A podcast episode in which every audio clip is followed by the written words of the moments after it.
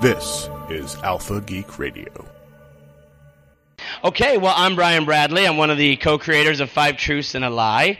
And uh, we're so excited that all of you came out here to hear our podcast recording today.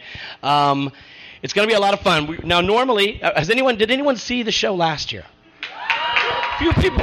All right. So, so a little, a, a little change in the way that we vote. Okay, and Audrey's going to explain the show to you a little more, but just right now, I want to get everything started on the voting. Last year, we had all of you, so we didn't have little ballots for you to fill out because it was far too many people. So we just did the applause meter, which for us, two people really suffering from OCD, is not not effective. Some OCD people, OCD in the house. Good. Thank you very much. I'm glad you're here. There's sanitizer uh, all along. You're welcome. Gross. Okay, so um, so we have uh, a friend of ours helped us create a little texting poll, and that's how we're going to do the voting now. So I'm going to explain that. Our friend uh, Chris Ganong over here. So what's going to happen? If you have your, your phone, we have great cell signal in here. Take your phone out and do this right now. I want you to text five, the number five, truths, T R U T H S, no, no space, one word.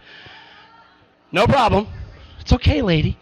Um, you're going to text five truths to 313131, and then you're going to get a little message back that says you're signed in, and then you're ready to go.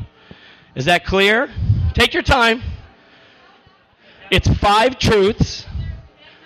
Number five, T R U T H S, all one word, to 313131. Okay? for some reason it doesn't work, we'll take their votes individually at the end. And if for some reason it doesn't work, we'll take your votes individually at the end. I don't know how. That'll be amazing. You'll find out when I find out.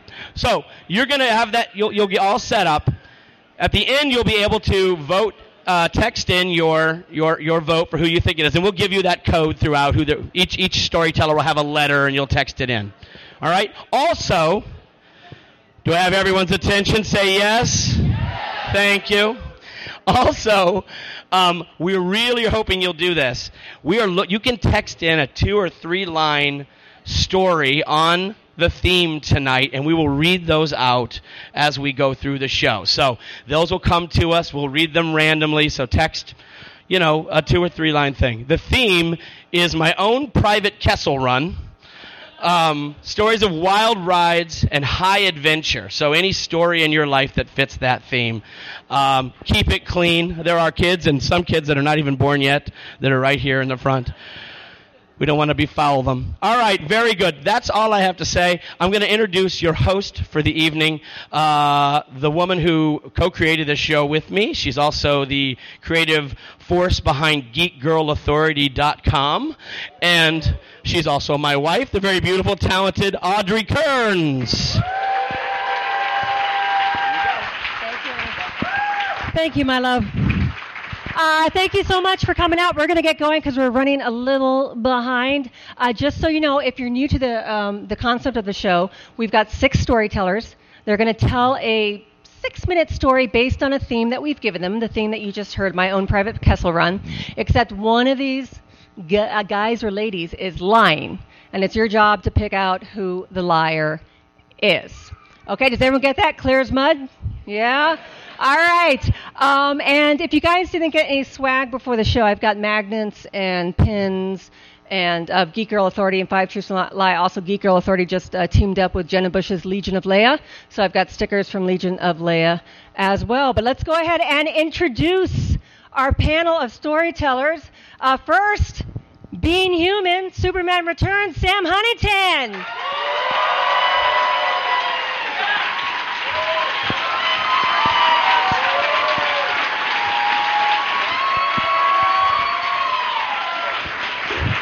Wow, we could just go home now. Yeah. Ah, that was fantastic. All right, second from Being Human as well, Meaghan Rath.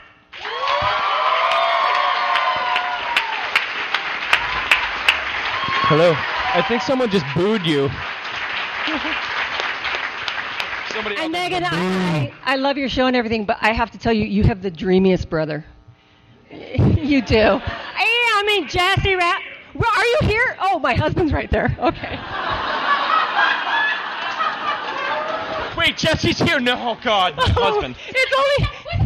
Oh, it's only my husband. All right, Warehouse 13, Eddie McClintock.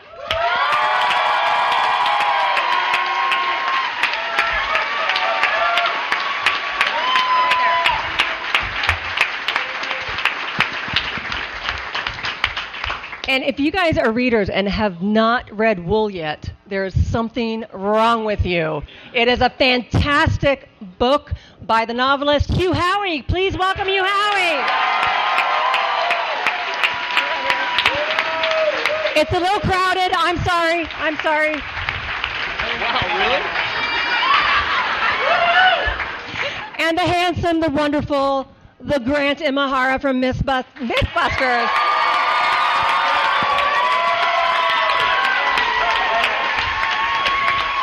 And uh,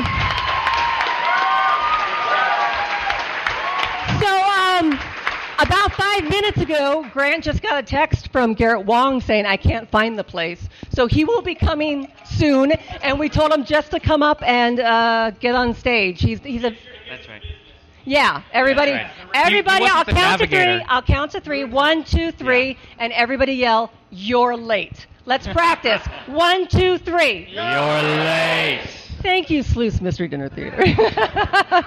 um, one of my best friends is over there, uh, Megan Maroney. Stand up, Megan. Let everyone see you.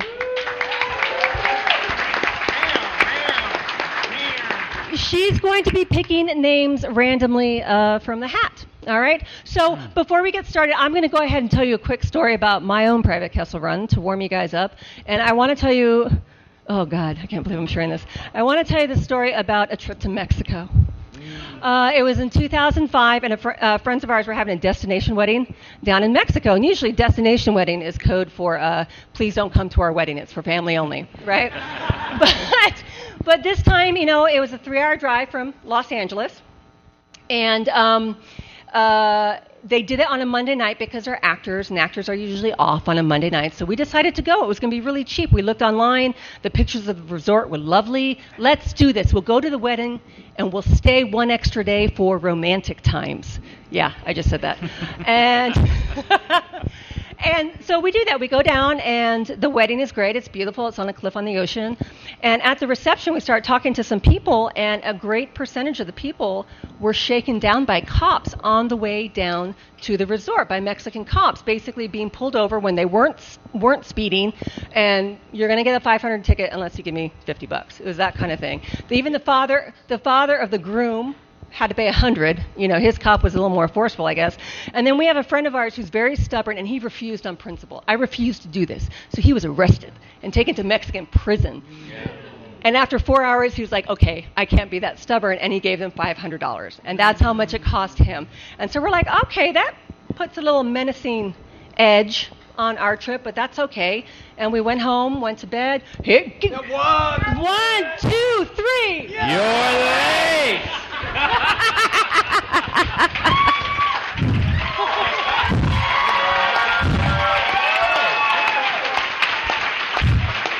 Megan. Hey, Eddie, Sammy. Everyone in this room, I apologize. This has been the busiest day of my life. I only moderated 18 panels today, and uh, uh, okay, I'm here. Two more words. Oh my. Glad you're here, Garrett. Okay, so uh, we, we wake up the next day and we go out to walk around the resort, and there's nobody there. I mean, it's abandoned. There's no employees. There's no guests. I guess all our friends just they, they just woke up and ejected themselves back to Los Angeles because they were scared of Mexico at this time. And you know, walking through a deserted Mexican resort is like you know walking into the second act of a horror movie. I mean, it's no bueno. Okay. Oh, by the way, if I do a Mexican dialect later, it's gonna be bad. So please don't don't don't hate me for it dialect. Yeah, I do. I'm terrible at dialect. So anyway, we actually run into another couple, the only other couple staying at this resort, and they're our friends from Los Angeles. So we decided to stick together, safety in numbers, and uh, we heard of this place called Puerto Nuevo Lobster Village. Okay. evidently, the Rosarito Beach area is famous for their lobster, and I love myself some lobster. And we're going to go there and have a great lobster dinner. We look it up online. If you Google Puerto Nuevo Lobster Village right now, you're going to see some lovely, colorful pictures of this fishing village uh, with craftsmen and artisans and restaurants and everything. And when we pull up, that's not that's not what it looks like at all. It's all abandoned buildings that have been boarded up. You know, there's trash blowing down the street, and on the opposite side of the village is the restaurant we're trying to go to. So it becomes like a Robert Rodriguez set. Okay? Our goal is to go from one side and get to the restaurant safely. So we're walking through the abandoned streets and everything, and I keep seeing something out of the corner of my eye, and I keep going, What? You know, what's going on? And everyone else has seen it too. And and after five minutes of looking behind my head, I see it, and it's a pack of wild dogs, you know, tailing us and I look ahead and there's another pack of wild dogs. It's like they're surrounding us. And they're all there's little dogs, big dogs, and they're all kind of looking at you like they'd like to eat your soft parts. I mean, and luckily they're hunting something else or someone else, I don't know.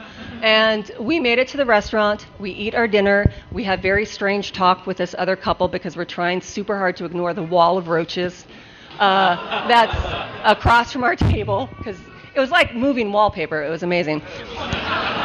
So the waiter comes, gives us, gives us our bill, and says cash only, which we didn't know. We're like, oh man.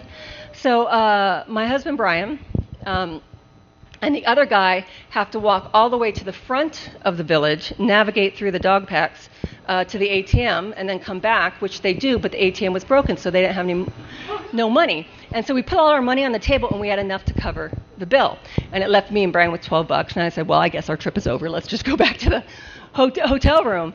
And which is what we did. And the next morning, we just got up like vampires, fast, and uh, got in our car and let's get back to Los Angeles as soon as possible. I'm tired of this place. I, I don't like it. And we get in the car and we realize we need gas. Well, it's a half an hour drive to the border, and I think we can make it.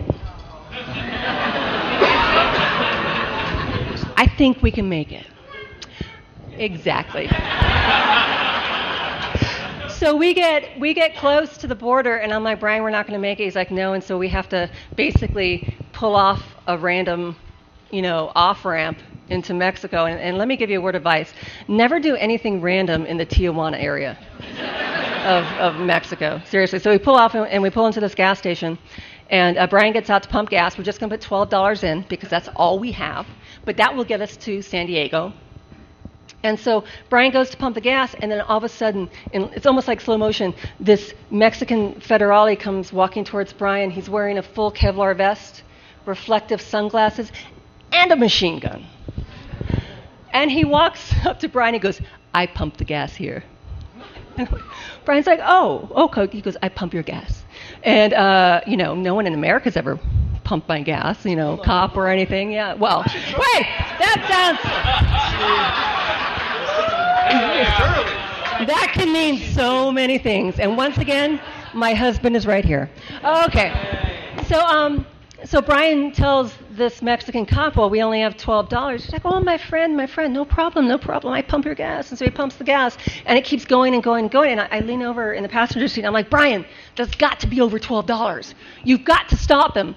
And Brian's scared. You know, I'm not facing the machine gun like Brian is. You've got to stop him. And, you know, Brian looks at the, the gas pump, and it says something like 5 million pesos. I don't know what that is. you know, he tells the guy to stop, and the guy doesn't stop. He tells him to stop, and finally he stops. He's like, "Oh, I'm sorry." And Brian says, uh, "You know, I only have twelve dollars." And he's like, "Oh no." Oh, my friend, no, no, no, but this says 27 or possibly $35. and and uh, we're like, we don't have. He goes, well, then I don't know what we're going to do. Hand on his gun. So Brian sticks his head back in the car and he's like, we need money. I was like, we don't have money.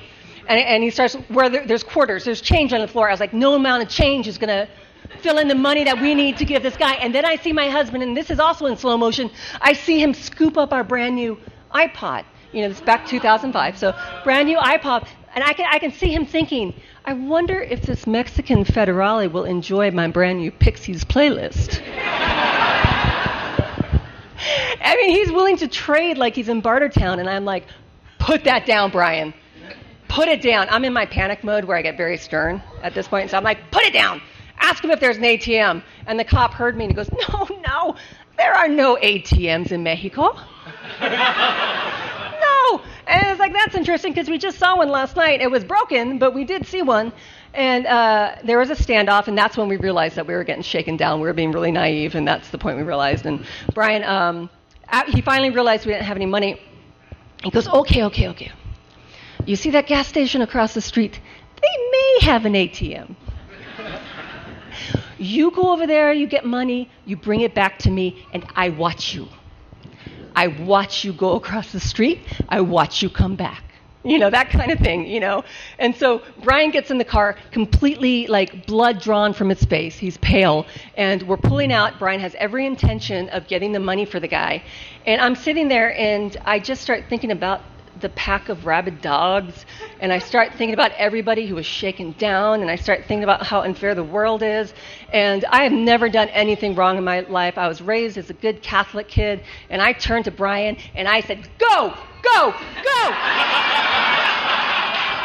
Drive to the border! Drive to the border now! Go! And Brian jumps and does exactly what I said without thinking, which is the mark of a great marriage. And all of a sudden, we're outlaws, we're bandits, we're Bonnie and Clyde. And we are racing towards the border. We're looking behind us. We're completely paranoid. And we get to the, and we're speeding this time. And, and we get to the border. We turn around the corner and stop. And there's an hour wait to uh, leave the country. And we were convinced the whole time that the guy was coming after us. With hindsight, we realized that oh, he's just like, oh, I lost, I lost that mark. Okay, I'm going to go work on somebody else right now. But we were convinced that we were going to be arrested, and we made it through the border, and we made it to San Diego. And I'm not a big fan of San Diego except during July, Comic Con, and um, it was like heaven to me. So uh, the moral of the story is, you really don't need to go to Mexico. And uh, there you go.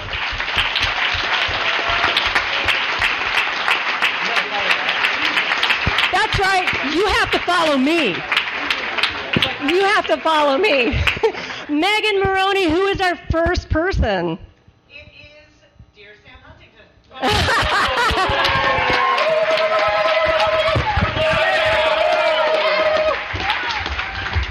Or you can do the same thing, right? Over here, over there. No, no. All right. I, I am really nervous, by the way. I'm really nervous. This is scary. I haven't told the story in a while. it takes place in 2008. By the way, bravo. Uh, I, I've been successfully to Mexico before, so it can be safe. I'm back. We're all back. We're all back. Uh, I, I, uh, I, I was married at the time. Uh, my wife and I were invited to a birthday party that was taking place uh, at a place in Las Vegas uh, at the Luxor called the Cat House, uh, which is a classy establishment. Uh, there's, uh, it was actually Frank Miller's, Miller's birthday party. It's pretty cool. It's pretty cool. We had to go, you know. And uh, uh, so we, we, we make the drive and we are staying at the Luxor, which is fine. You know, it's a fine hotel. Uh, it's, it's, I don't know if you knew this, shaped like a pyramid. So that was exciting for me to be in a hotel that's shaped like a pyramid. Um, and so we go to this party, and uh, also attending this party was my wife's boss at the time, who he was the president of Warner Brothers Studio, uh, the president of uh, feature production. So I was a little intimidated by this man, being an actor. Um, and so uh, I like cocktails. Anyone? Anyone? Yeah, I like cocktails. I like cocktails. I like ingesting them. Uh, and we're you know having kind of a mellow evening with you know the girls, the go-go dancers on the table, and like it's pretty fun, and you know it's an open bar, so I'm drinking. Uh, and my wife's boss is being awesome, and he's just an awesome guy, and he and his wife are there, and they're super fun, and they're just so cool, and we're hanging out with movie stars, and Frank Miller's there, and I was so excited, and. Uh, and so the night goes on, and we're sitting at this booth, and finally at around like 11 p.m., table service comes out. And this was my first time with table service. Uh, You guys know what table service is? Anyone? Yeah. yeah, it's where they bring out a giant bottle of liquor. uh, to a little table, and there's about, you know, at this time there were two of us sitting at the, the table. Uh, my wife was off doing something, talking to her, her coworkers, and, and I was left at the table with this other man who I actually don't even remember. By the way, that's where this story is going. uh, I don't even remember who it was. But I remember we were really, really uh, close at that time. Uh, we were really close. And we decided it would be a great idea to just do as much damage to that bottle of Grey Goose as humanly possible. Uh, and it, I, I, actually don't think it was a decision. I think it just happened. Um, and so we're drinking and carrying on. I remember a conversation about unicorns. Uh, there, there, were there were other movie stars coming to the table. I was really hammered, uh, so I don't really remember that very well either. Um, but I remember that they were there. Uh, and so, uh, so around 1 a.m., I, I, you know, uh, you know, once again, I'd been all over this place, but always landing back at the table service table to, you know, fill my drinks up. I don't know how many drinks I had that night, uh, but I, I do remember reconvening with my wife around 1 a.m., getting up to the, uh, getting up to the hotel room, uh, and uh, you know, saying goodnight. We brush our teeth. Everything's good. I wash my face. Uh, yeah, yeah, it was good. We, we, we had our routine, you know, the normal routine. We get naked as we sleep. Uh, and we, and we go to bed. Totally fine. Everything was cool. Uh, I wake up at mm, 4 a.m. Uh, to my wife, shaking me, Sam! Sam! yeah, yeah. Totally disoriented. She said, just get, just get up out of bed. I said, no, what are you I'm talking to, I'm fucking full I'm asleep. I'm, I'm asleep. She said, no, you just got up out of bed. You scratched me with your toenail. and you, yeah, you've been there. We've all been there, you know. You let it go a little too long. And you, and you opened the, you opened the armoire. And I said, no, I didn't. You're nuts. I'm laying here. I'm asleep. She said, Sam. Now she's pissed. You got up out of bed you opened the armoire and you opened one of the drawers. What did you do? I said, I don't know. I don't know what you're talking about. And now I'm starting to giggle because she's being ridiculous, obviously. so she gets up out of bed and she's, she's naked. And, and she opens the, uh, she opens the armoire. She opens the top drawer. Okay, this is where I'm going to just rewind a little bit this is a woman, and I, I love her more. This is one of the reasons why I love her. She's the type of person who you go away for one night, you unpack all your shit into a drawer because you have nothing, and so you unpack it because, of course, you unpack when you have nothing. You unpack into the drawer. And she opens the drawer that she's unpacked in. Um, I'm now realizing that this does not paint me in a good light in retrospect. Yeah, yeah, yeah, buddy. Uh, and she opens the drawer and she goes, Oh my God! Sam, you did it. You didn't. You but you did it. You just threw up in all of my shit. All of my nice shit. All of my nice shit that I brought. Why would you do it? The bathroom's close. You got up. You fully opened the arm armoire. You opened the drawer. I heard you do it. And you puked in all my shit. And so I then immediately have just the hint of a recollection. just the barest of like, oh yeah, I totally just did that. yeah, yeah. I don't really know, but I think yeah, I did. So so I just because I'm an asshole, I guess. I started laughing didn't didn't go over that well. the laughter. Uh, so um, I don't know how long it's been. Sorry. So anyway, I get so then I realize, oh no, she's really mad because I've, I've I've puked on like all of her nice things, like her little panties and her silk scarf that had been in there. You know, they don't bring much, girls. They bring little stuff. You know, guys bring jeans and stuff. Girls bring tiny stuff, delicate things. That's what I'd vomited on so I like I'm like, oh no, she's mad. So I like get up out of naked, get up out of bed, take the drawer right out, uh, bring it uh, to the bathroom, and proceed to clean every item, and they're all, there's like a thousand things in this little drawer. Every item meticulously onto a towel that's, that's hanging on the bathtub.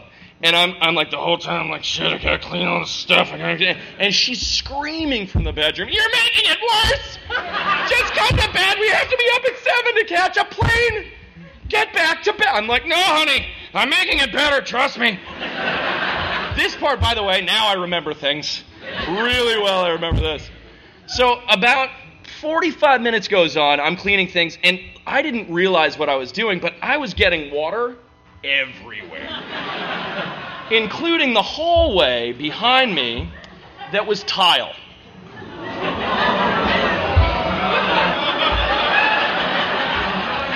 So it escalates. Things get, you know, a little pissy in the bedroom.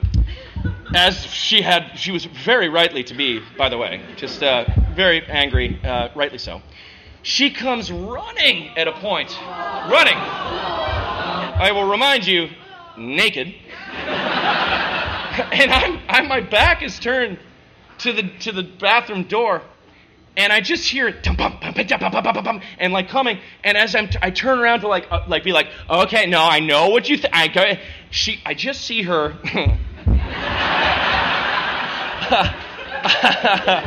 I just see her and like right on her ass on the tile floor. Things went bad. They were bad. They went worse. She then, well, I mean, then it was, then there was crying, and it was, they went back to bed. I was luckily, I was done at that point. I actually pretty, I'd pretty much finished up. So I rolled up the blanket and I, or the towel. I went back to bed and calmed things down. So we went back to sleep.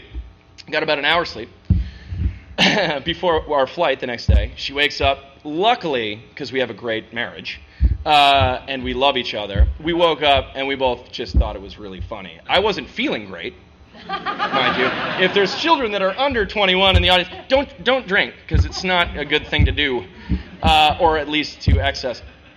So anyway, we wake up, we're both laughing, everything's fine. We, you know, she she's she's laid some clothes out. She had laid some clothes out on the on the chair uh, that was you know unscathed by the vomit. Uh, and uh, she's like, all right, I'm gonna go down to the, uh, you know, you got this, you got the bags and stuff. I'll meet you down in the lobby. Uh, she gets dressed, you know, pieces her shit together, and she gets downstairs. So I, I wheel her, I'm wheeling her bag downstairs. I go downstairs. I go downstairs, and uh, she's at the Starbucks, and she's wearing this cute little hat, and she's talking to, of course, who? Who is it? Her boss, the coolest guy in the world. And uh, and so I walk up to her. I'm like, "Hey guys," feeling really good. By the way, also feeling really good because hangovers don't exist. and uh, and I'm talking to them, and I'm talking to them, and I'm looking over, and I look over at my wife, and she's wearing this little hat, and just just here, just here on the hat was just like it looked like maybe an onion. And maybe, maybe like some cheese. Definitely a tomato right on top. And she'd been talking to her boss. Uh, anyway, we got on the flight. Everything was fine. Uh, her boss and us are now we're very very close friends. Everything everything's fine. Um, moral of the story: Don't stay at the Luxor.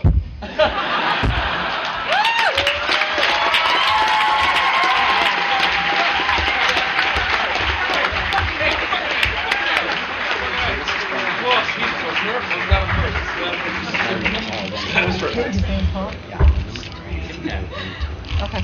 Oh yeah, you guys can vote anytime. If like you think Sam is full of you know what right now, Stacco, I'll say Stacco right now. Um, then you can uh, vote for him. And whatever your la- he's A, A B C D E F. Okay. And if during the show you think that oh wait I think Grant was lying, your last vote is going to be the one that was counted. There's a guy out here named Paul that just brought you guys some Tim Tam. Where is he? Is he, is he from Australia? Where are you, Paul? Are you from Australia? Oh, they are all right. Thank you. Uh, Megan, who's next? Who's next? You, Howey, everybody.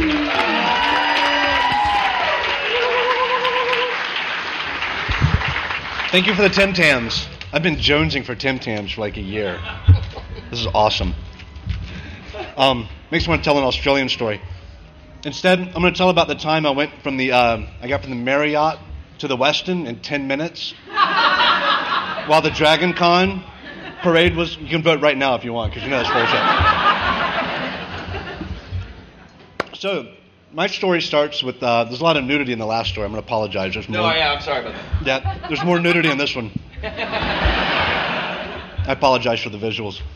It was a long time ago, though, so it's not as bad as it would be if it happened now. It starts with me naked in a man's living room. Um, I was in college and I needed the money. Um, this is a true story. Um, he was a sculptor, and I, I met a girl skinny dipping. She said, "You seem comfortable naked. I've got a guy who I model for. He needs a guy for this upcoming show. You should come hang out in his living room naked. Let him sculpt you. You make a little money." Sound like a good idea. What I didn't know is I was going to meet his family while I was there. so the first day, I'm hanging out for half an hour. Uh, first, he takes Polaroids of me, and I'm starting to think, "This is this normal? I've never done this before." So I thought maybe I'm in some kind of like uh, porn scam now. Uh, but he said they're for studying later. Uh, I would. I would no, it gets better. I would find out they weren't. He wasn't the one studying them, but. Um, so uh, I met his wife first, um, you know, in the nude, shaking hands, eye contact, eye contact. Um, she works in the living room at the little table with the with the computer, and the entire time she's working on the computer, she just keeps looking over at me, and that was uncomfortable. But then I met uh, the man's daughter, who's about my age and drop dead gorgeous, and uh, it's hard to hide your reaction to people when you're naked. Um, but so the guy had to reach for a little more clay, not much, but a little more clay. Um, so she proceeds to hang out in the living room, work on her laptop, uh, more just glancing over, talking, getting to know the family while I'm hanging out naked. Uh, this goes on for, I, I came back for this uh, after the first time. This goes on for a little while, and I get to know the family and even have a little chemistry um, with the daughter. Um, it's obvious to her that there's chemistry on my behalf. Um, I'm, I'm left wondering. This is the male condition. We never know. You guys know that we're into you. We just don't know if you're into us. Uh, after I knew them for a while, uh, they decide to move to LA, and they need someone to drive their daughter in her Ford Bronco to Los Angeles. I'm living in Charleston, South Carolina. It's about as far from LA as you can get. I'm always up for an adventure, and I was, yep. Um, I don't know what you're clapping for. Like, what's that? Charleston. Oh, Charleston rocks. I love Charleston. Um, so I, I'm always up for an adventure. I'm also up for spending time with this girl with my clothes on. Um, so uh, you know, trapped in a car without her parents. You know, it's like it's awkward getting to know her with her dad around all the time. So we take off on this adventure. Uh, with uh, I'm gonna let her drive first. We get a late start. It's 5 p.m. Um, I let her drive first. After about two miles, I decide she's probably not going to drive for the rest of the trip. I'm going to do all the driving. Um, even if I'm falling asleep, it'll be safer than, than, than what I witnessed. Uh, the, the Bronco was so full of stuff. It wasn't her, just her fault, but she couldn't see anything. And so I took over. Uh, 12 hours later, just stopping for gas, and um, uh, I've done 24 hour nonstop drives before, so, but 36 was going to be a new record for me. So 12 hours into the trip, just stopping for gas and food, uh, we hit Texas. Now, I, this is the weird. This is like the Kessel Run, where it's all about warp and how far parsecs are, um, and how you can. There's something weird about Texas.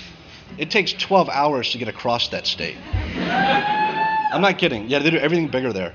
Um, it takes 12 hours to get to Texas, 12 hours to cross Texas, and then theoretically another 12 hours to get to LA. Um, so we're a third of the way there.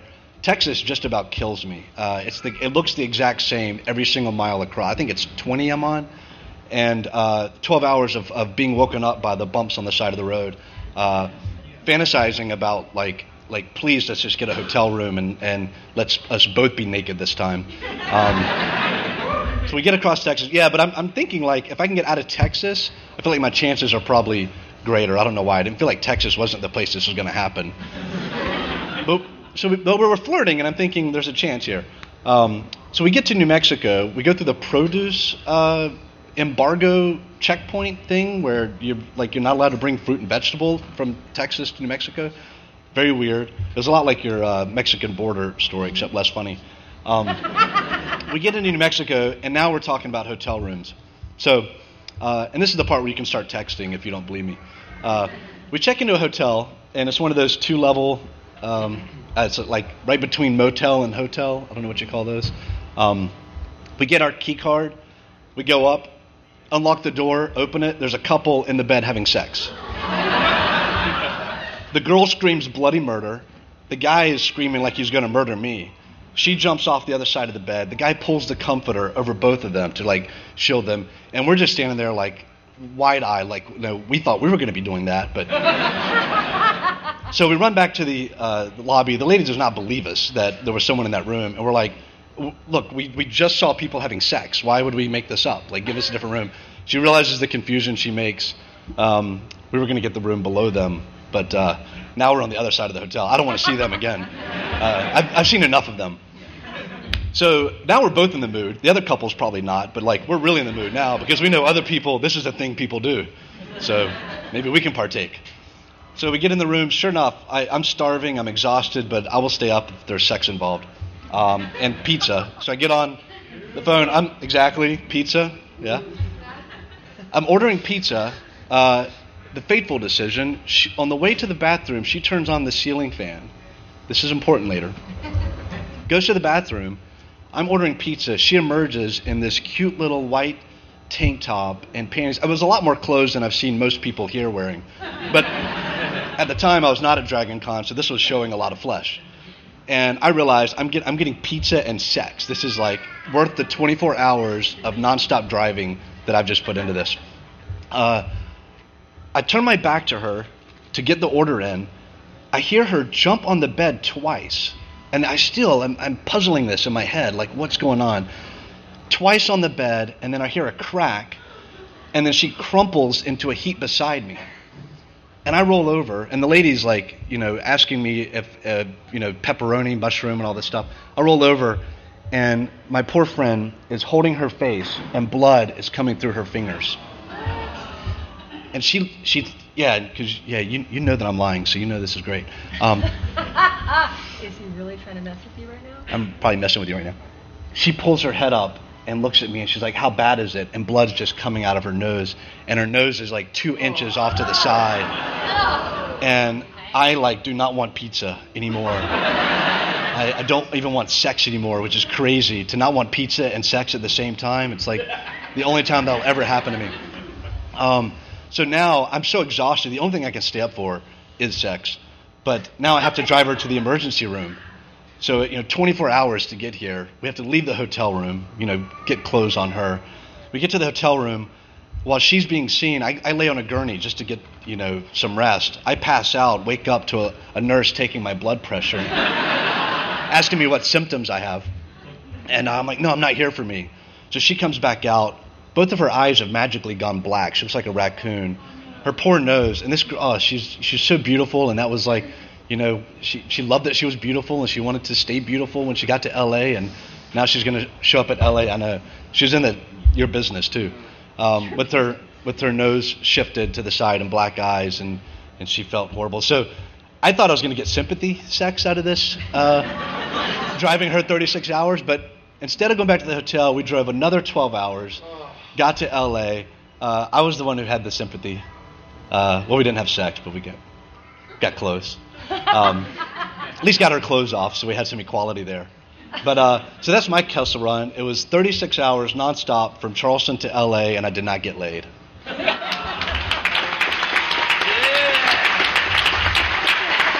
But I got a motherfucking Tim Tam. Thank you. Great, story, Hugh. Um, a couple ones from the audience. One time, I was trying to find my way to a Dragon Con panel, and I was so lost. Luckily, I ran into Garrett Wong, and he gave me directions. I'm still lost. Um, I don't understand this. Uh, I once fell off a cliff, and now I have a pet wolf.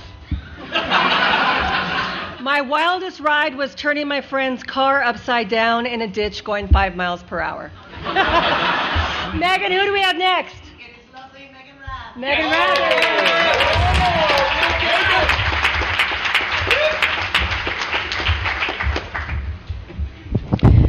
Hi, guys. Guess what? My story is also about nudity. Adventure. Um, all right. Well, I'll start. I- I'll start this off by saying uh, I recently moved to Los Angeles permanently uh, earlier in the year, and since then, my boyfriend and I, who he lives in Canada with my dog, uh, his dog too, but you know, um, we've been doing a long distance relationship, and this is new for me. It's a new experience, and so what what we've been trying out is some pictures. a little, little, uh, you show me a little this, I'll show you a little that. I don't know why I'm looking at you. You really lasered in on me too. Like I'm, I'm, I'm You know? you because obviously you're speaking, but uh, I'm just sitting here. I thought she was looking for I the feel- slides to come No, up. it's right over here. I'm very uncomfortable. I'm not her boyfriend. no. I did not remember he didn't puke in my drawer. Um, so uh, I, I, I was I'm new to the whole um, pornographic picture industry, and so uh, I was sort of trying to figure out uh, the best angles. And uh, sorry, what he really wanted to see was my vagina. So I was trying to figure it out. I mean, I didn't know there was what the best angles were and what were the most flattering and like do I include my face? I probably shouldn't. I mean, I know he's not going to put it on the internet, but like what if I lose my phone and you know. So I was trying some stuff out. Uh, and I settled on something pretty great, I thought. Later that day, uh, I um I went to my agency um, because uh, you know I I've worked and uh, know the agents that work there quite well, but I had never met Pearl, who was the owner of the agency, a, an older lady um, who I had heard so much about for so long. And we've just been wanting to meet each other, but every time I went by the agency, she was never there. And um, today was the day that I was meeting Pearl. We had a great chat. We were in the conference room of the agency. All the agents were there. My manager was with me. Was charming him. I'm not gonna lie. I, I, I was on my game. Uh, every, everything was going great. Um, you know, 35 minutes into into the conversation, which was, you know, everyone was was seated across a giant boardroom table. And so, uh, you know, I'm talking about my dog talking about how much I love my dog, miss my dog. He, he was a puppy, training him, and that. And Pearl, Pearl goes, Pearl goes, Pearl, Pearl's like, I love dogs. And I was like, Pearl, I knew we had to meet. She goes, let me see pictures. I want to see a picture.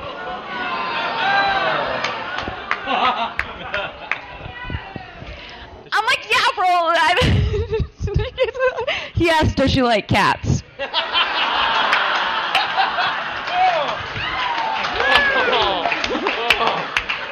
Good one, Hugh. so um yeah i mean i wasn't really thinking. I didn't consider my day before this point and um and so i said yeah pearl sure. And i took my phone and i got a picture out and i reached across this giant table and gave her my phone. Guys i have a galaxy. Who is a galaxy here? It's the worst. So Pearl gets the phone, and I, you know, I'm I'm talking to everyone else because everyone else has seen pictures of my dog, heard all the stories, and I just look over at Pearl. I look over at her, and she's going, "Oh." Uh, oh no, no. and I and then we lock snakes. and I immediately almost shat myself. and I just, I think I bellied on the table like some sort of whale, like a gliding porpoise. And I grabbed it from her and I looked at it, and it was my chosen vagina picture, which included my smiling face.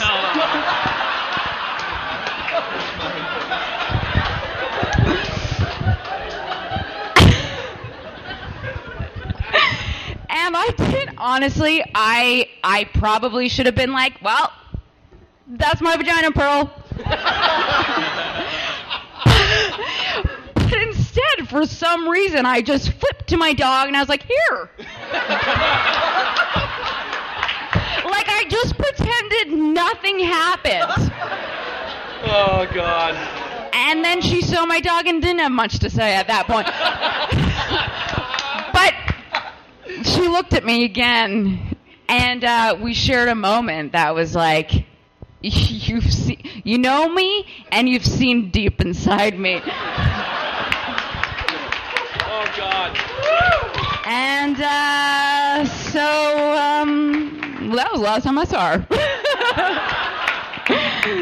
All right.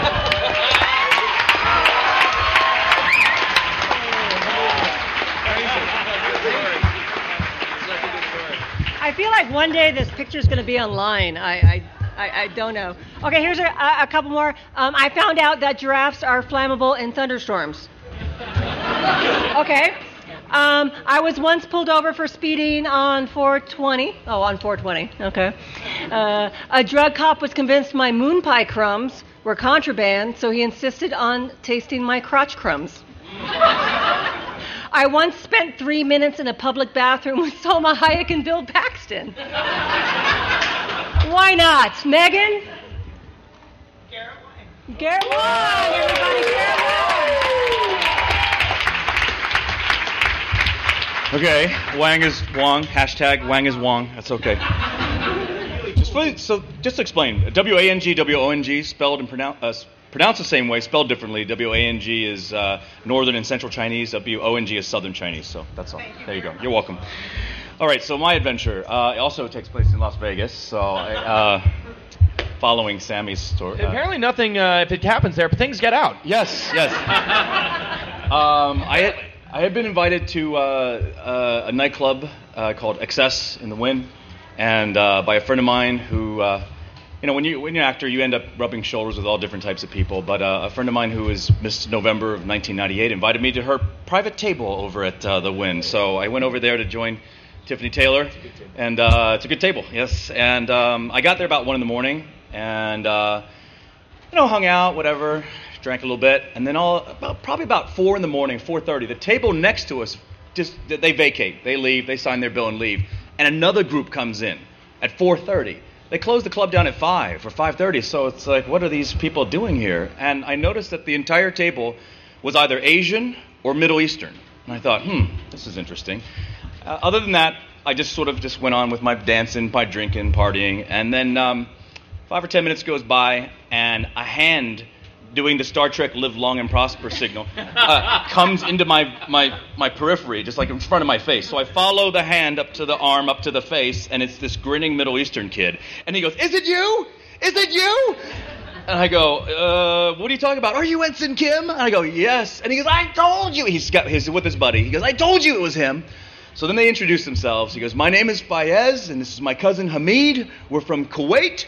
We just came in here, and I said, "Oh, well, so who is everyone else?" "Oh, these are our Malaysian friends." I said, "Oh, okay. Oh, that's cool." Um, so just having a quick Vegas trip. Yeah, yeah, yeah. You know, we're, we're, we're partying down, whatever, blah blah blah. We talk, we become friends, and I exchange numbers with Fayez. Fayez says, uh, "We're actually going to only be here for three days, and we're going to leave. We're going to go to New York City." I said, "Okay." Well, I actually went to a convention, came back, whatever, and uh, I texted him saying, "How's New York?" He goes, "No, we're still in Vegas." I said, "Oh, okay." You got to come out tonight. I go, "All right. Where, where are you guys going?" We're going to uh, we're going to another nightclub. Uh, we're going to. Uh, I, I- oh, here's the thing. I said, "So you guys have a table at this?" And he go, "Yeah, yeah. Uh, the table's under Jho Low's name, which is one of the Malaysian friends." I said, "Okay." So I get over to the nightclub, and uh, sure enough, I walk up. There's just tons of people outside. I walk up to one security guy, and I say, "Hey, I'm, I'm going to Jho Low's table." And immediately the guy goes, starts saying some stuff. Five guys come out and escort me into Jho Low's table, pushing everybody out of the way. Get out of the way, get out of the way. We get to the bottom of the table. There's 40 people at this table. There's a clawfoot tub, a stainless steel clawfoot tub filled with ice at the base of the table, all Cristal champagne. There's security guards all lining at the bottom and all around the table. And the guy at the bottom, so the guy hands me off to another security guard. And he says, Who are you here for? I said, Jho Low. He I know this is Jho Low's table. Who invited you? I said, Fayez. So then he looks up and he waves over at Fayez. I see him. And Fayez goes, Yeah, yeah, yeah, let him up, let him up. So I get up there. So I'm just kind of hanging out. I'm like, all right, this is cool. Just tons of people. And I noticed how random girls would be escorted in, and then some would hang out for a bit, and they'd be kind of escorted out or whatever. I said, what's going on? I mean, why did, why did that girl leave? And then Fayez goes, well, Jho Low doesn't like anyone except for blondes. And I go, what does that mean? I, I, so evidently, only only blonde girls were allowed at that area.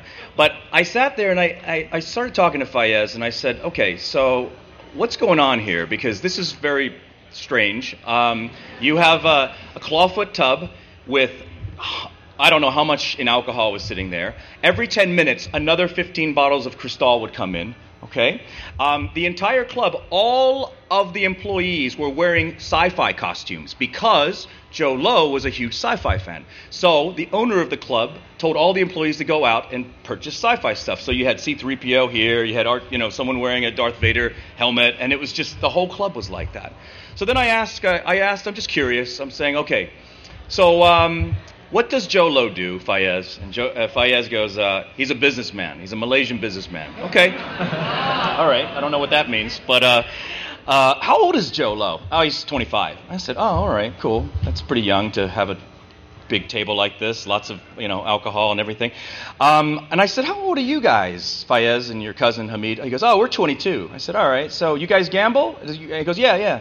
What does Jho Low play? Baccarat. All right, Asian game. A lot of Asians play that. I said, what, uh, what's, what's Jho Low's average bet? He said, um, 250000 a hand. I said, what? 200, what? $250? He goes, no, $250,000 a hand. I said, Fayez, do you, you play like that too? He's like, he's like, oh, no, no, no. Hamid and I, we only play 30 or 40,000 a hand. I go, oh. so basically, Fayez and Hamid, you guys are playing enough to buy a car, and Jho Low's playing enough to buy a house per hand. Okay? so I'm just confused. I don't know what's going on. I don't understand any of this stuff, you know. But the funny thing was, that night in the nightclub next to us was Jamie Foxx. Jamie Foxx was at the table next to us, along with Rihanna and a couple other rap stars, and the evening was hosted by Jamie Foxx. So he was actually sitting there and he sang his uh, alcohol song, Blame It on the Alcohol song. So we're talking, this is July of 2009 ish, whatever. Um, so after we, uh, after we left there, we went to their 17 room villa at Caesar's Palace, which I, I, just, I've never seen such wealth on display. Um, uh, but it was one crazy, crazy, crazy evening. And then they said, yes, we're going to go to New York City, whatever. So then I actually went to LA after that. And uh, I texted Fayez. I go, Fayez, uh, uh, how's it going? How's New York City? He goes, no, no, no, no, we're in LA now. I said, oh, I'm in LA. He's like, come on out again. Come on out tonight. Come on out.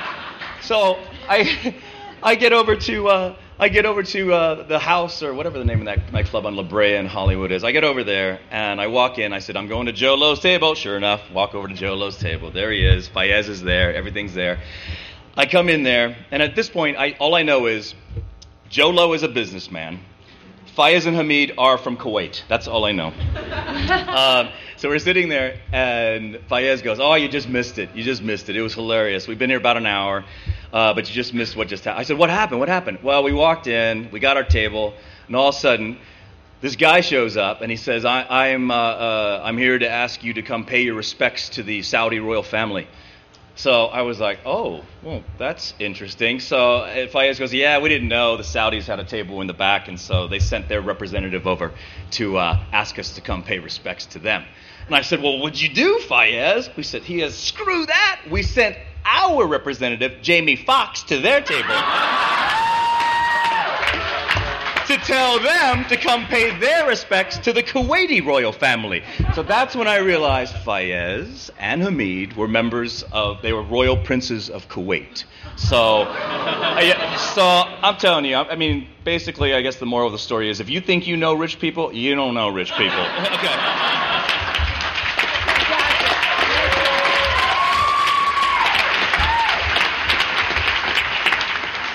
Long story short, Mexico gives you rashes. Just so you know.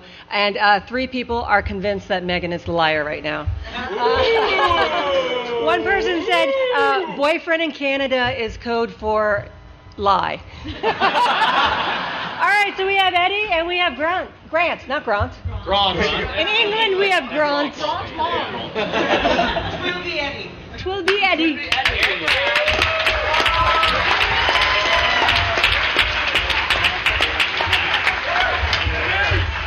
Hello. Man, I, I've been sitting over there going, "What's my? When it's going to be my turn? Oh, it's my turn. When it's I'm nervous as hell. I don't know. It's like I've spoken to thousands of people at panels, and uh, for some reason, this is a, uh, and you know, AA meetings and everything, man. I mean, this is like, yes, my last day. All right, I'm going to start. Before I get started, let me ask this question: Do you think if I tell my story that do babies know what crack is? I just. Do you think? Okay. Because there may be some store. This may have something to do with crack. First, let me let me put this out there. Uh, I'm 14 years sober, and uh, so so.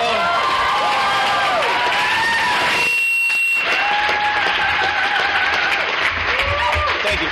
But I had a, a lot of fun for a long time. I like I like started partying when I was seven, and I quit when I was 37. So um, this has my story has uh, a little something to do with my adventures uh, in my partying days. I was uh, I'm from Ohio. I grew up as a wrestler. Um, I wasn't an actor or anything like that. I, I went down to uh, Wright State University in Dayton, Ohio to be. Thank you. Smattering of applause. Um, I went down there to be a wrestler and, uh, you know, uh, to try and get a uh, wrestling scholarship. Now, my best friend from high school, Chris, who, uh, ooh, I said his, I said his real name. Uh, probably shouldn't. Not Chris. J- John. We'll call him John. Not Chris. Uh, so um, my friend. All right, I'll just call him Chris. Uh, my friend, my best friend Chris and I, um, we parted ways. He ended up at Ohio State. I ended up down at Wright State University in Dayton. And um, I actually hadn't seen him for a couple of years. And um, but I had been hearing some things from when I'd go back to uh, up to my hometown in North Canton that that Chris, thank you, um, that Chris may or may not be dealing drugs of some kind. Uh, so you know, whatever, man. I mean, I grew up. It's it's. I, I wasn't really fazed by that, you know, and I didn't care. You know how gossip can be. Um, so I'm sitting down, you know, like with my wrestling buddies, with our Australopithecus heads and our, you know, our thick necks, and and you know, like we're sitting around talking about each other's genitals because that's what wrestlers. Hey, what about your dick? What about your dick? uh, uh, you know, uh, uh, you know, because we're generally uh, pre-evolved, and um, and I get a phone call from Chris, and I'm like, dude, I, I, how are you, man? He's like, Eddie, I've been thinking about you. I miss you so much. Um, you know, it's been so long. Why don't you come up to Columbus and um, and hang out with me? And I was like, I, I would love to. Uh, let's let. He goes, come drive up tomorrow and, and we'll hang out. So. I, uh, I drove my jalopy mobile from Dayton up to Columbus, which is about a I don't know an hour, hour and a half, and um, and I see Chris for the first time, and he's driving a black four door BMW that's been completely smoked out. All the windows are smoked. I'm like, not to, not, not being uh, conspicuous or anything, uh, Mr. Drug Dealer. Uh, so so uh, we we see each other. It's great. We're having a great time. We're cruising around in his car, and he's like, "Listen, man, um, I gotta go. I gotta go. Excuse me.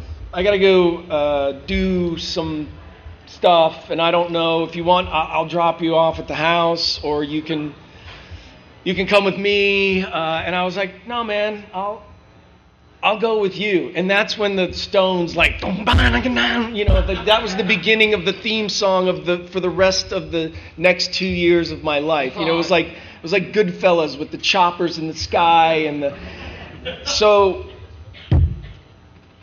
cut to about an hour later, we're underneath this house in in in uh, Columbus, you know, and it has the because it's like an old house, so that you open the fruit cellar doors and you go down underneath to the earthen floor of the fruit cellar, much like in uh, like Evil Dead or so, you know, like not in what's in my fruit cellar. so so so um, uh, we're down in the in the fruit cellar. Very dark. There's you know one of those. There's like a li- uh, window with some light coming through and uh, and uh, I Chris I see Chris reach up and he clicks the light bulb, and it casts shadows all over the room. And he reaches into the this dark area and he pulls out a briefcase, and um, there are no cops in here, are there? Is there any, are there any cops in here? Okay, good. And uh, he opens up the briefcase, and um, he's like, "Shit, man, we gotta, I gotta get this done." He pulls out a triple beam scale, which is a very, uh, you know, high, you can you can measure shit. Okay. Literally, you got to man, you measuring some shit now, motherfucker. So, um, I mean, this is uh, this is we're uh, so uh, Chris opens up and he pulls out uh, the largest bag of cocaine that I've ever seen in my life. Uh, it was huge bag of cocaine, and he's like, "All right, man, um, uh, okay," and he's reaching in with his hand. And he's grabbing the cocaine and putting it on the the triple beams, and I'm standing there uh, trying to be cool. I'm like, yeah, man, I do this shit, and like picking up giant rocks and, and going and kind of blowing the and putting them down, and um, and that and that was kind of the baptism of fire for me uh, for the next two years with Chris. Um, Chris his mother had an apartment that she paid for that he kept and whenever she would come to visit he would go over there and it was a you know tiny little apartment. And then he had this giant 40 foot ceilinged loft in Columbus and he was like listen Eddie I know what I do is probably you know not the coolest thing but I love you and we've been friends forever and I love having you around and and uh, and I was just like, well, you know, I don't really have any money to, to live this lifestyle. And he's like, dude, it's okay, I'll pay for you. So, we, am I doing all right on time? We're, we're bad on time. Right Oh, we're bad on time. Okay, so all right, let, us cut to. Um, we, it- listen, eh, uh, I went back down to Dayton, and Chris called me. He's like, "Listen, we're going to see The Cure. Do you want to go see The Cure?" I said, "Yes." He goes, "Drive up here tonight. We're flying out tonight." I drive to uh, Columbus. We get on the plane. We fly down to Houston, and we're in Houston. We go to the Cure. We're in like the second row at the Cure. I mean, we've all taken like a bunch of X, so it's like seven people like, I love you. Uh, so we're all in love. After the show, we're driving in the car, and I remember I'm in the back seat of the car, and Chris's girlfriend, who is like arguably one of the most beautiful girls, she was on the billboard down in Houston for Rick's Cabaret. I'm trying, I'm trying. I know you are, but Okay, so so uh, Rick's Cabaret, the woman is she's gorgeous, and she's like, here, count these, and she hands me stacks of just cash, and I'm like, seriously, what am I? What's happening? And I'm counting out.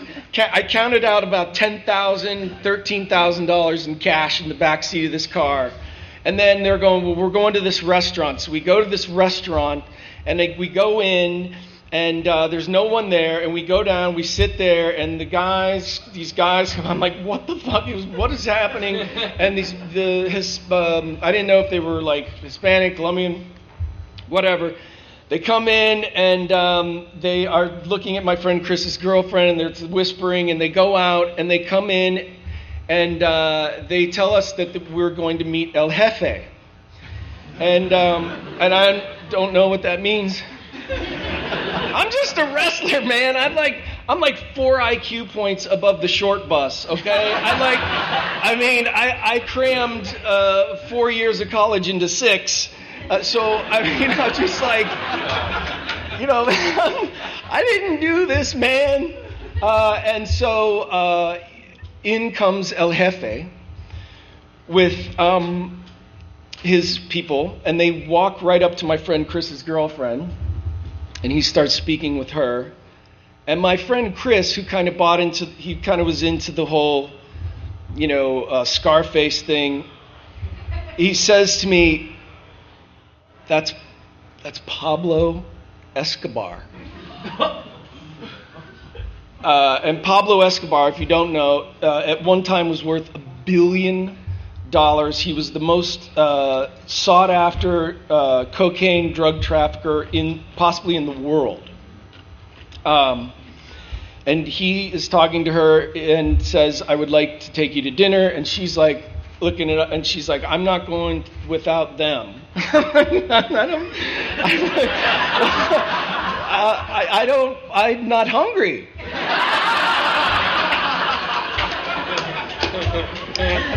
So um, you know, uh, she basically her, her Chris's girlfriend's sister, who was also with us. Uh, uh, she says, "Well, I won't go without my sister," and the sister says, "I won't go without them." So, cut to the, we end up having dinner No. with Pablo Escobar at this restaurant, and I mean, I said, my asshole slammed shut. I mean, I, it chewed a hole in my chair. When I got up, it actually the chair came with me because I was. I mean, talk about shrinkage. I mean, I. I'm, I'm Irish, and I was, uh, like, I was uh, uh, hung like a field mouse at that uh, time. So, um, anyway, we got through the dinner. The man was very polite. He said goodbye. We went out. Uh, I we got back in the car, and Chris is just like, "Holy fuck!" I mean, that close to something that volatile uh, was was one of the reasons why I just said, "You know what? I'm out. I'm I'm done," and that's it. So we have the uh, we have the next panel coming in. So Grant's going to come up and, and tell a story. Um, you guys can go ahead and start voting now if you think you have a ringer. Sam is A. Okay, remember Vegas story. Vagina story for Meaghan. She's B. Uh, Pablo Escobar C. And uh, Hugh Howey uh, wanting sex and pizza D. And uh, F over here is Garrett Wong and the Saudi princes and Jamie Foxx, Kuwaiti princes. And give it up for uh, Mr. Grant Imahara. And uh, he's Grant is E. Grant is E. A, B, C, D, E, and F. E and F. Okay. Hi, everybody. so, uh, those of you who are aware of our show Mythbusters know that on this show we do a lot of very dangerous things. We jump out of planes, uh, we, we shoot guns, we crash cars, we pretty much have an explosion almost every episode. It's actually part of our contract. we did an episode for Shark Week uh, in which I experienced some of the highest adventure of my life. Unfortunately, that adventure did not make it on screen. Just to preface it, I was not really a scuba diver. I don't really like the water.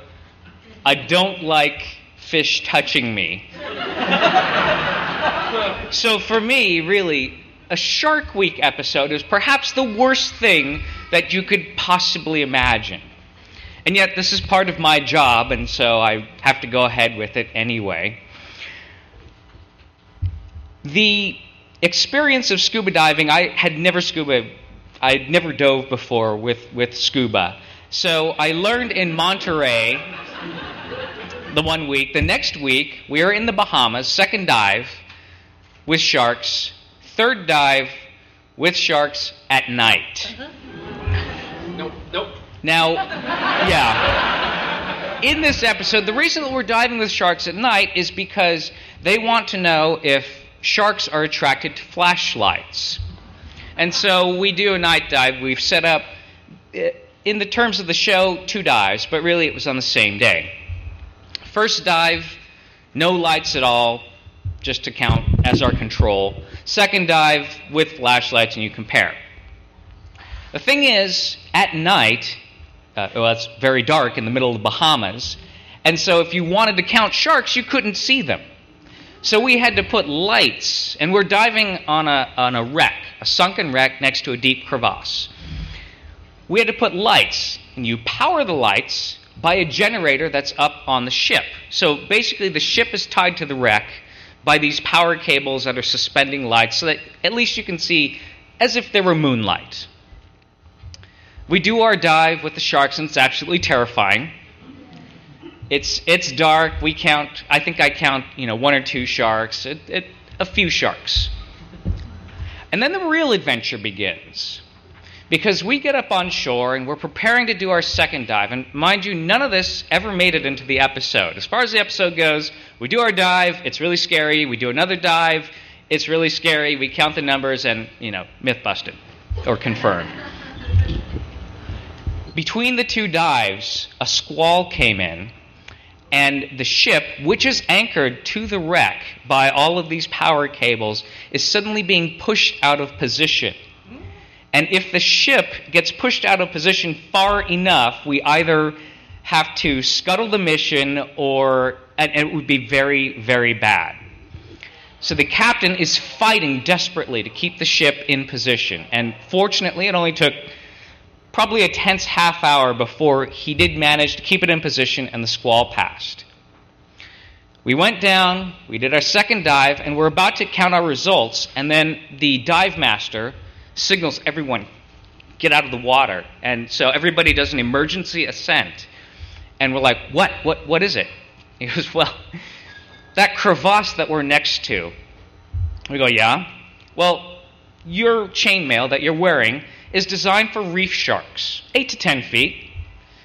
They'll bite the chain mail and then they'll go, ah, okay, and go away. When you were down there, next to that crevasse, which is very deep water, a tiger shark popped out and started circling you, and that's why you went up. And after that, we had to go back down and finish the experiment. But, uh, anyway, that's it. That's the high adventure of my own private castle. Thank you. All right, we're going to uh, wrap this up. Grant, thank you for cutting that down a little bit. He cut the story down because we got to get the next panel in. Send your votes in. Remember, it's A, B, C, D, E, F. And don't put anything after the letter. It's if, if you put like uh, F, Garrett, then it's not going to. F, Garrett. F, F, Garrett Wong. No, no, no. Ha- hashtag F Garrett. Thank you. Okay. Okay, so vote right now. I'm going to look to see what the tabulation is, and we'll see who, who you thought. This is living in the future right now. I'm This looking is. Are, are, do we have it yet, Chris? We're shutting off voting. Voting is done. Oh, wait. 30 seconds. That wasn't fair. 30 seconds and then voting is done. Um, I'll Get those see- fingers moving, people. Text it. Do it. Do it. Faster. Um, here's something. Uh, fireball whiskey and beautiful women make for a roofied night gone terribly wrong. Now, that's not even funny, guys. That's a haiku. That's a haiku. That's a haiku. That's not. That's not voting. No. Please close the doors. Here's another one. Please close the doors. The crowd in the halls are very loud. One day I went to a panel, but they didn't close the doors, and it was annoying. so very good. All right, we should be getting it, Justin. Um, thank you, Sam Huntington. And Meaghan Rath. Eddie McClintock. Hugh Howey. Go buy his book. Go buy his book. Grant Imahara. And of course, Mr. Garrett Wong. All right. Do we have our tabulation, sir? Okay, that was Oh, it's uh, killing me. it- what? One vote? One minute? What? We got we got one vote. All right, let me read you a couple more of Better these. make it a good one. It's possible to be released from a mental institution in Birmingham, Alabama in the morning, find a gun, and make it to the Greyhound bus station ready. Okay, I'm not going to read the rest of that. That's, that's wrong. Garrett is lying, is one of them. Okay, so these are the. Uh, Sam Huntington. 23 pe- three people think you're lying. Oh. Oh. 23 of you. Yeah. Meaghan Rath, 45 people think you're lying. Oh. Who is it? Show him the picture. Eddie McClintock.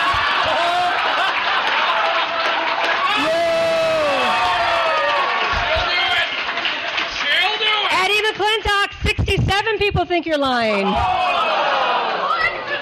Hugh Howey, 43 people. Oh. There was a, no one cares. Uh, Grant Imahara, only nine people. Ah. They, all, they all saw the episode. And Garrett Wong, 41 people think you're lying. Eddie, everyone thinks you're the liar. What? They think you're a liar. Guess what, everybody? He was the liar, Eddie McClintock. Thank you so much.